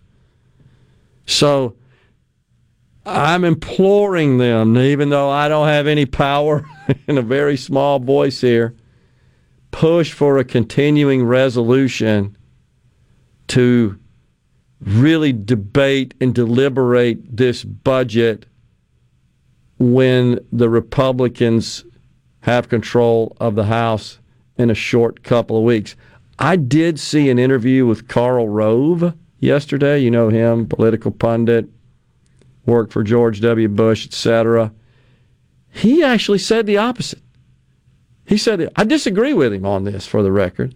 He said, well, pushing it into January and debating, it may take a couple of continuing resolutions and and by the time we actually get a budget we're more than halfway through the fiscal year that was his point okay so we should just sign off on what is a really bad budget i'm not getting it i really don't Karl i didn't i, I uh, was getting a little flustered listening to Karl i generally agree with him on on political maneuvering He's pretty smart about that stuff, but in this case, I thought he was wrong. I didn't agree with that. I, was, I thought it was bad approach. That's what he's saying. So, I think you're right. They're worried that the House would hold this thing up. Nobody goes home. The government gets shut down. So now what, Senate Republicans? You're going to sign off on this omnibus bill without this continuation of Title 42? Wow. That is terrible. Thomas and Greenwood, so why aren't Senate Republicans blocking the bill? I think we've answered that, Thomas, and I um, I've called on I've said what I think they ought to do. I, I'm not in charge. I'm just one little private citizen out here. Pass a CR, get the Republican House seated in a couple of weeks, and let's deliberate 12 separate budget bills as regular order prescribes. And that includes complying with the PAYGO rule passed in 2010 that you waive every single time. Do it. That's what Joe Biden, do it now. Ray Stevens. I hadn't heard that one in a while. Coming back with more here in the Element Wealth studios. Lots of text rolling in. We'll get to, those as well. Please stay with us.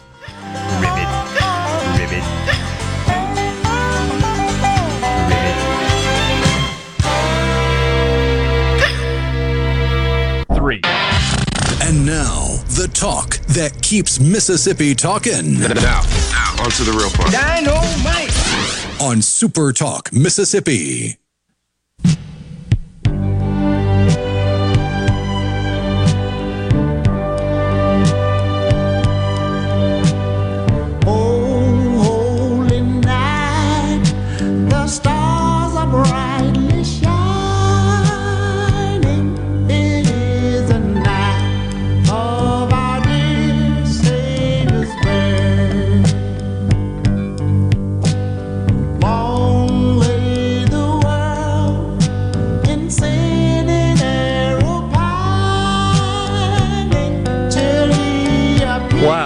Al Green singing in a very, I don't know what happened to it there, very high octave. Just cut out on me. Uh, it's a little unusual for him. I, I mean, he typically will hit that that level in some of his songs, but that's a whole song in that. Oh yeah, key. Wow. Senate's teeing up the funding bill, so Thomas in Greenwood says they are cowardly. No other way to spend this. We're going to be watching uh, also with curiosity how our senators vote and uh, also our delegation in the House. Best I can tell at this point, the way they voted on the procedural motions, both of our senators would vote in favor.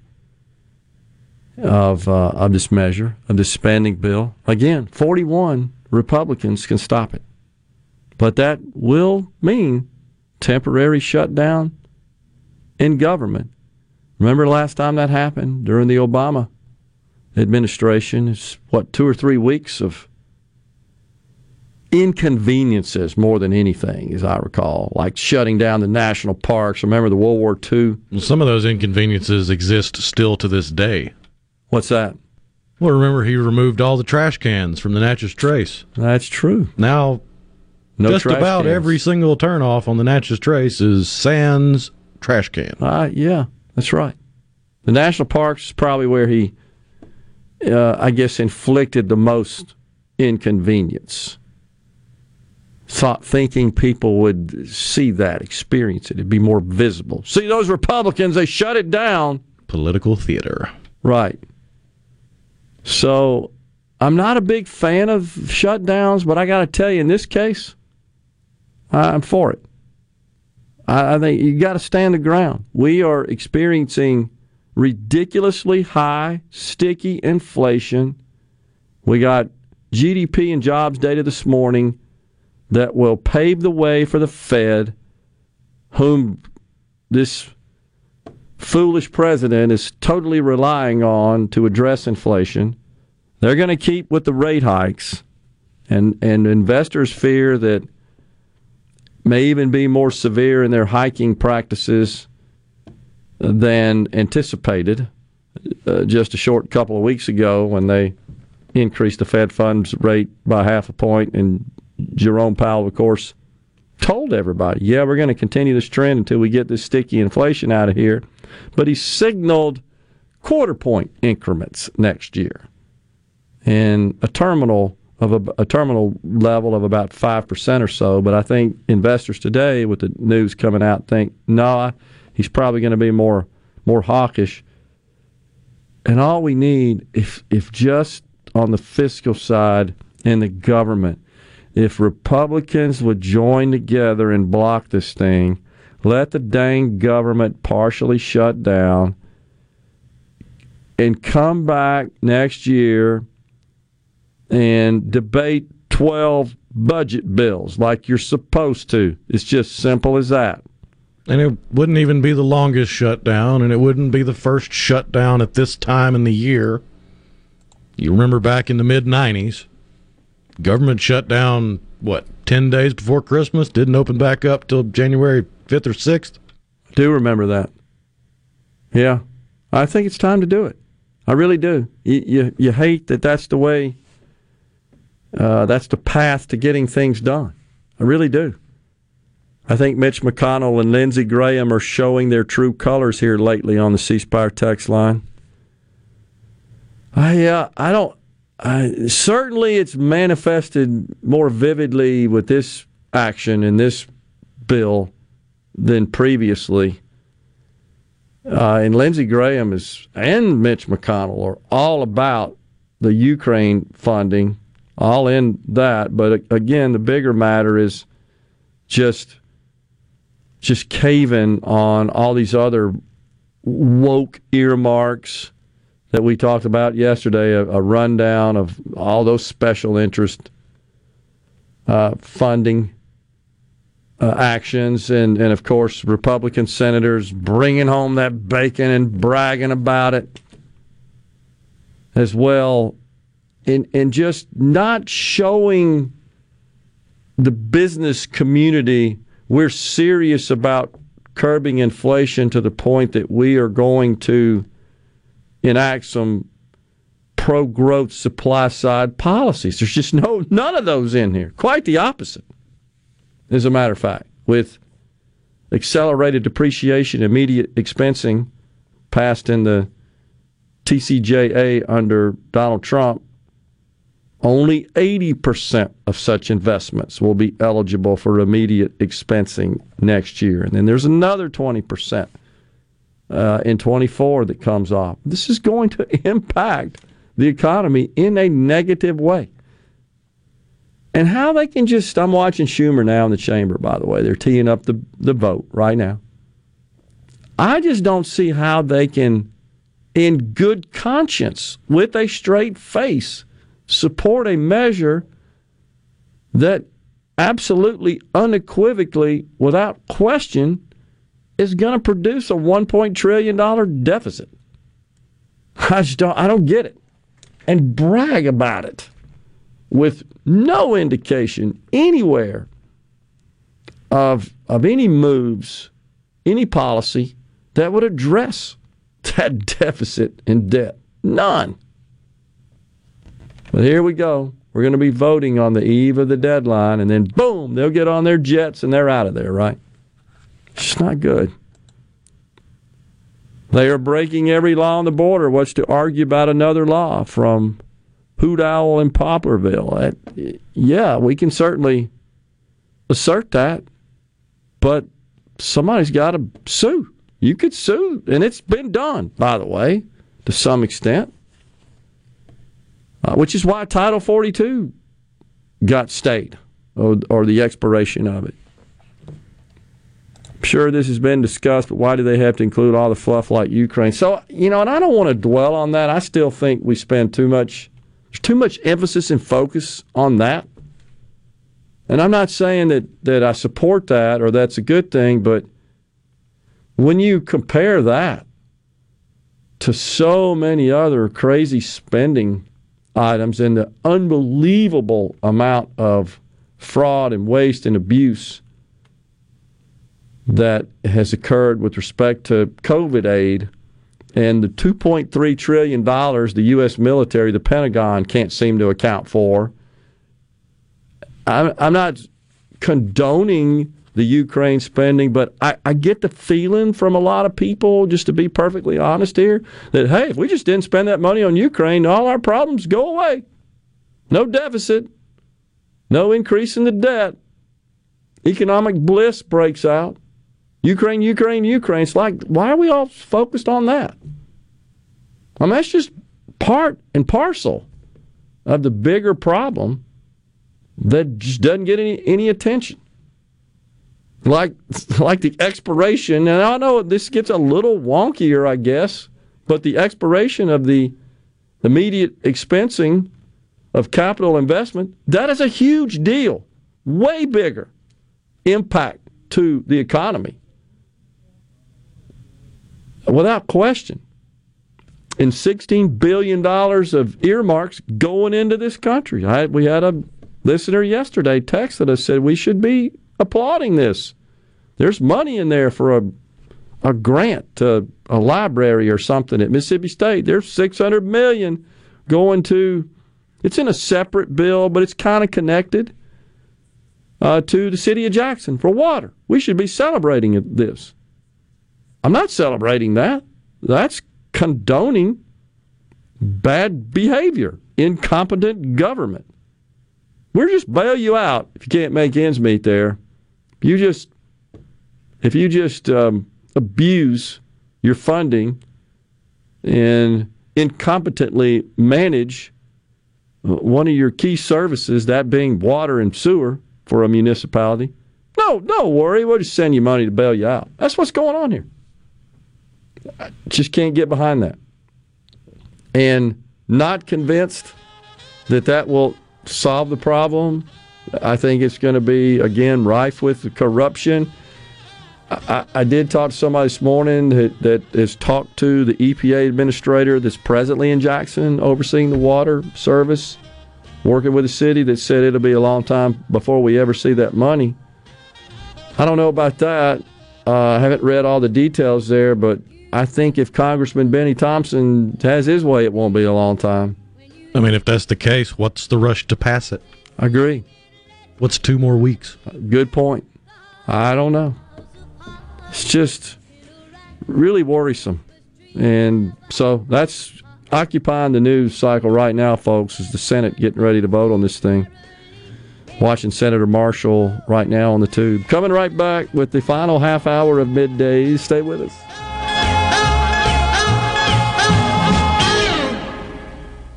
Bring it on! Middays with Gerard Gibert on Super Talk Mississippi. Boom, boom, boom, boom, boom, boom, boom.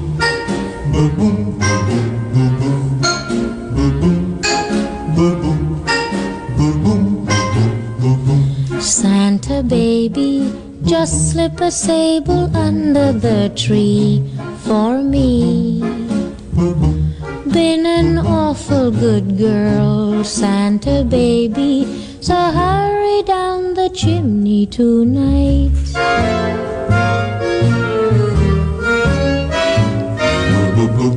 Santa baby, a 54 convertible to light blue.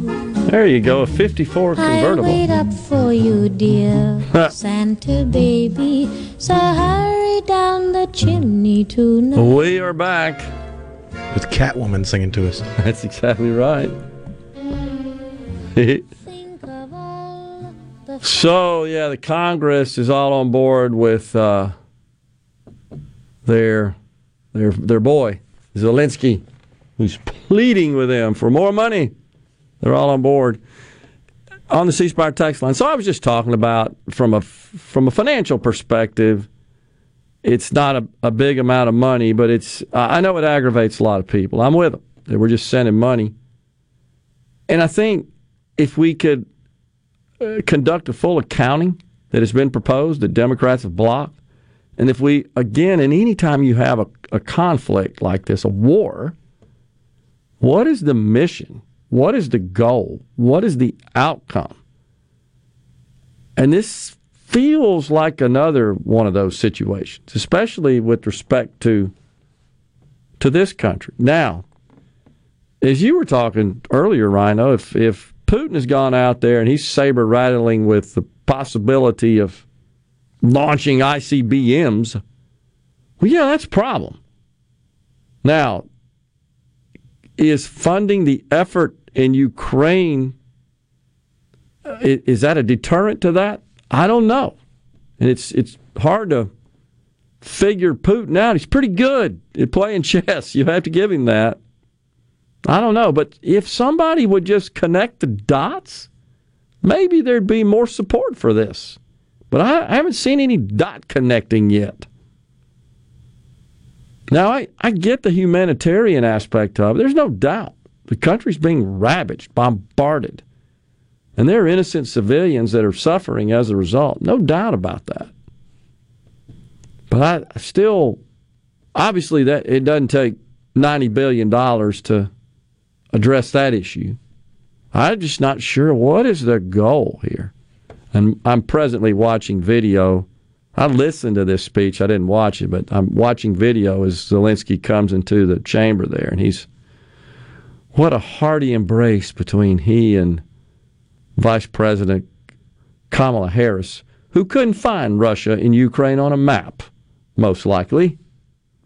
But on the C Spire text line, it's symbolic. Slap in the face with our border invasion going on. That's the insult of Ukraine. I do totally agree with that. And I think even shared that yesterday that the justification, the rationale that I even heard Biden say two days ago in advance of, of Zelensky's visit that we've got to support Ukraine because they're entitled to their sovereign borders. What do they call it? Territorial integrity. That's the fancy word there for it, fancy phrase.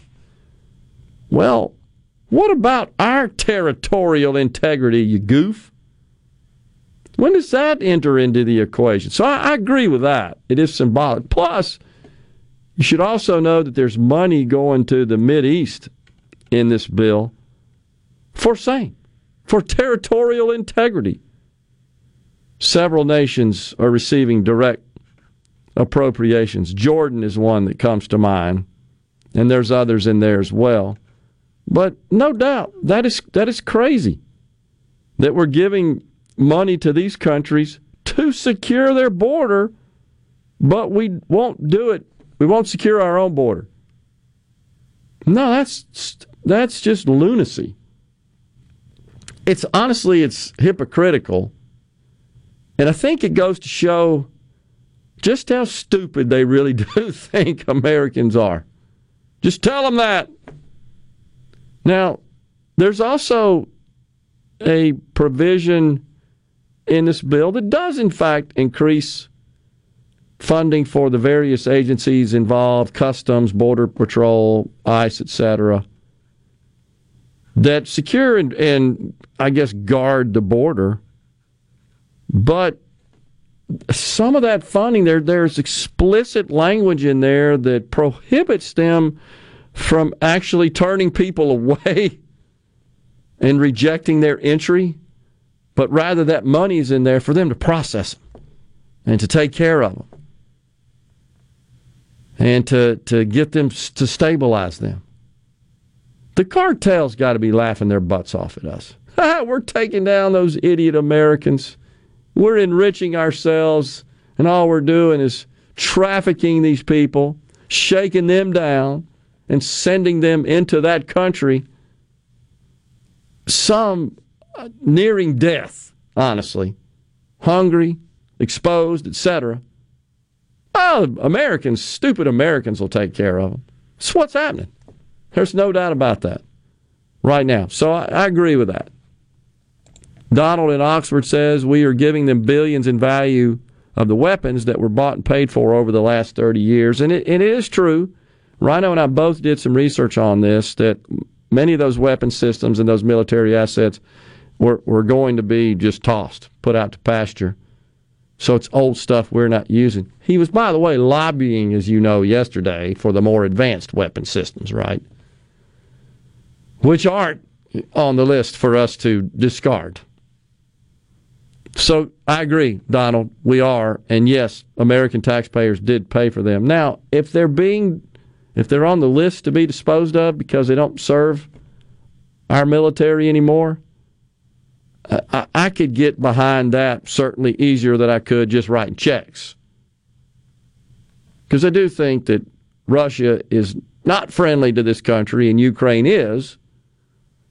I get nervous when they just send checks. And they where there's no accounting for them, right? We, we can't do it in any accounting. Especially when you have Pelosi touting his visit like the visit from Churchill. That's true. Churchill asking America to get involved in World War II. Uh, true. Exactly right. For a party all worried about optics and the photo op. Yeah. How do you, how do you do that? How do you basically lay it out that we're hoping this leads to World War III? Pretty much. I think that's been vetted, right? That happened. Sam from Mount Hermon says, Gerard, what I want to know is how much of that money going to Ukraine is making a U turn coming back to the Biden bank accounts. Yeah, I, I, think a lot of people are curious about that. And it's simply because you gave us good reason to question this with the Hunter Biden debacle. No, I agree. Uh, that's it's sickening to even think about that, honestly, that taxpayer money gets sent to Ukraine, gets laundered back. I don't know. And, it, and that's all speculation. We don't have any proof. But we got strong reason to believe it's at least plausible at a minimum. Yeah, Michelle Obama's walking trail is one of the earmarks in the bill. We certainly talked about that. We we ran down the litany of all the craziness in there. Um, the LGBTQIA plus museum in New York gets what a couple of million bucks as well.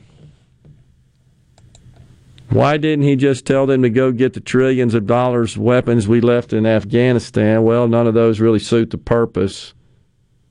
But yeah, that's a, that's a, a travesty as well, no doubt. It's definitely a problem. Uh, so on the C Spire text line, someone wants us to get the senators on the phone and ask them to explain how they intend to vote on the omnibus bill. By the time we could get them, we'll already have their votes. It's likely to happen, but it's there's a bit of a process involved in that. Just so you guys know, we we don't uh, we're not in a position where we could just pick the phone up, Rhino or I, and say and, and call directly to their office and get them on the phone. It doesn't quite work that way, and it, honestly, it shouldn't work that way. Uh, there's some, some, scheduling involved in that, and there's some layers of people. That's that's that's everybody, and that heck, that even happens to some degree, to a lesser extent, at the state level as well. You, it's um, impossible when you think about how many people are represented there. But I'm quite sure that we will have the opportunity to visit with uh, the senators after this at some point. The schedule, by the way, for the remainder of the year is already in place. And next week, by the way, Monday and Friday, we'll be airing the best of uh, on all the programs. And then Tuesday, Wednesday, Thursday, we are, however, live. And then, Rhino, when do we start with uh, Steve uh, Azar? That starts on 1223 at 1 p.m. Oh, yeah. Right when we go off the air tomorrow from Carter Jewelers, Steve Azar will take over and take you all the way till midnight Christmas night. That'll be cool. Starts at Friday. That's right, at 1 p.m. He'll play hours and hours of Christmas classics and tunes from Mississippi artists, plus Christmas memories from Steve's celebrity friends. And you know what I hope tomorrow, Rhino, we're going to be at, at Carter Jewelers? I would like to take a break from the political stuff. I hope we can figure out enough to talk about related to Christmas and fun, happy stuff. I want our listeners to do the same. Be prepared for that, folks. Coming back with the final segment today. Stay with us.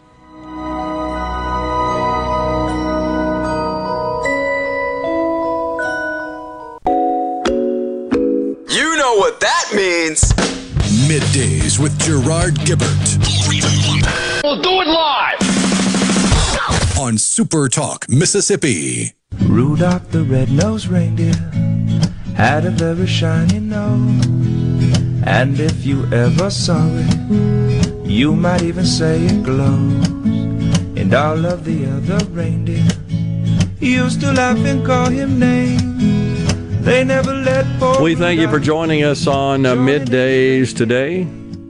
Once again at Carter Jewelers tomorrow, the best of Monday and Friday of next week, and live in the studio Tuesday, Wednesday, Thursday. Gerard, I disagree with you on funding the Ukrainians. We are weakening an adversary at a fraction of the cost without our blood. And if the use of the Patriot system destroys any fourth or fifth generation fighters, the second and third order effect of that multiplies our investment significantly. Appreciate the analysis. And my major objection to the Ukraine funding, again, is I've, I've yet to see somebody really lay out the goal, the mission, and, and what it means to this country and the taxpayers. Now, it is true that it is the Patriot system, in fact, is what he was lobbying for yesterday. That's what he seeks. It's my understanding. So if what our listeners saying here is true, and it, it makes sense to me, yeah, if somebody again could connect the dots, I think maybe we'd get more support from the American people. But as it stands right now, we're not. It just seems to all be done in kind of the cone of silence. It just doesn't feel like it's all out in the open. And this refusal to allow a full accounting is problematic. Again, I could get on board more with with uh, weapon systems than just cash. I get worried about the cash. Not confident in that. So, okay, that's an interesting point. And I'm willing to listen more. I, I hope everybody is. But to say that we got to do that to protect their territorial integrity, but not doing our own is nuts. I draw the line there. And it gets harder and harder to keep sending money when, with this latest tranche, the money sent from America to Ukraine for the defense of Ukraine is more than Russia's entire military budget for the year. Wow, now that's interesting. Incredible. Now, Russia has come out and said they want to spend, I want to say it was $600 billion on their military in the next four years. So that would put it, what, 200 billion a year roughly? But last year, the only numbers I could find, $84 billion Russia spent on their military. Wow. Which is nothing relative to their GDP. I don't know how it uh, calculates as a percentage, but I know in this country, based on this omnibus bill that's about to pass, we spend about four and a half percent, according to my math. If I'm doing that right, of our GDP on um, on our military, and I believe that puts us in a position where we spend more than like the next two next ten countries combined, which is insanity if you think about it. Comedian Mark Lowry wrote, Mary, did you know he does a comedy skit? This is from Amanda from Pike County that took place between he and his dad about whether or not Jesus knew from birth that he was the Savior. The Mr. Then Mr. Lowry sings the song Beautiful Modern Hymn if you're looking for content for tomorrow. Well, there you go, Rhino. We uh, I hope we can find enough to talk about three hours. We're going to have some guests. I haven't reviewed who those are. And of course, the, the Lakes will uh, come on since uh, it's their remote. And as they always do in the final segment of each of the three hours, we'll have a couple of guests, I'm sure, but we'll have other open segments. And I sure hope we can we can focus on that. Uh, honestly, if this bill passes the Senate today, we got to talk about that a little bit. I don't want that to to uh, hold over until next Tuesday, like next time we're live. So we'll touch on that, but try to at least minimize the amount of uh, political and policy and content and uh, maybe ask you guys to think about your, your best memories of Christmas. You know, the uh, that have kind of stuck with you. I, I, certainly will be happy to share mine. Rhino, you as well, and maybe our listeners can weigh in and we'll read them out and and just uh, be positive and uh, experience a little joy and peace here which is what Christmas is all about, as we reflect on Christ's birth, our Savior. That's what we should be doing this time of year. So we uh, will try to carry that mission out tomorrow, which is the day prior to Christmas Eve. Very strangely, Christmas landing on a Sunday, the Sabbath. In what we figure, 11 years till that rolls around again, right? 2033 will be the next time. Wow. So it's a little little unusual for sure. But we are out of time here on the program today. Once again, we appreciate you joining us. And don't forget, it's about to get really cold.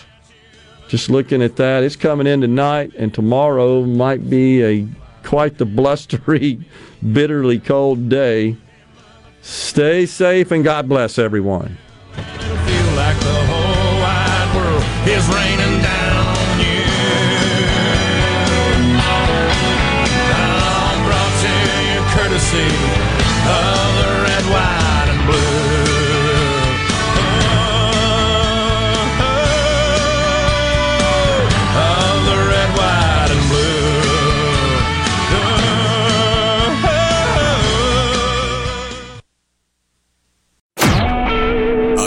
SuperTalk Mississippi media production.